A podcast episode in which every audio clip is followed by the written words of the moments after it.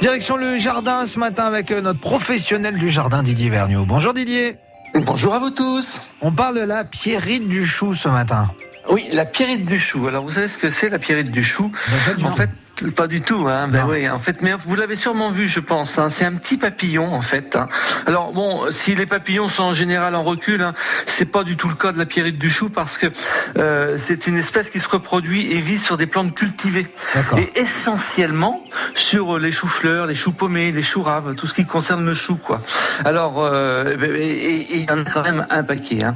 Alors bon, la, la pierrite du chou, elle, euh, euh, on le trouve dans, dans les jardins de toute la région française en général. Hein, il y en a bien sûr dans le Poitou. Et c'est un papillon trivoltin. Hein, ça, ça Ah. signifie qu'il a trois générations. En fait, ce, ce papillon. Donc, il, il- il fait trois générations dans l'année.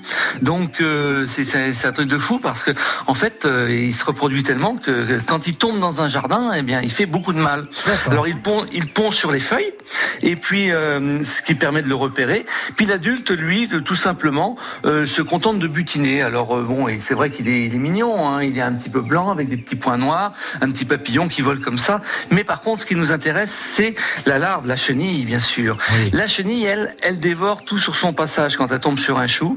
Hein, et puis elle dévore toutes les grosses quantités de matière végétale et jusqu'à laisser que les nervures. D'accord. Alors, à donc automatiquement, ah, voilà. et automatiquement, euh, ça- quand ça tombe sur un chou, et ben, quand on arrive le lendemain, ben, souvent de fois, euh, il est dévoré pratiquement complètement. Surtout s'ils sont jeunes. Alors le, le truc pour tout ça, bon, le truc classique, hein, c'est de mettre un filet pour pas que les papillons pondent dessus les cultures, mais sur les choux, c'est un petit peu compliqué parce qu'on on les, on les plante quand même assez espacés parce que un chou-fleur, un chou-pomme prend quand même beaucoup de place dans Ouais. un jardin. Mais vous traitez au bacillus, le bacillus urengensis, c'est un coupe-fin qui, euh, quand la chenille sort, eh bien, euh, et qu'elle commence à manger la feuille, bah, automatiquement ça lui coupe, euh, ça lui donne, l'empêche de manger, et puis comme ça vous êtes protégé.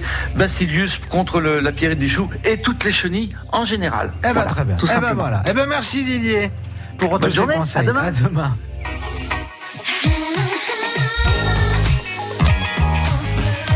France Bleu Poitou.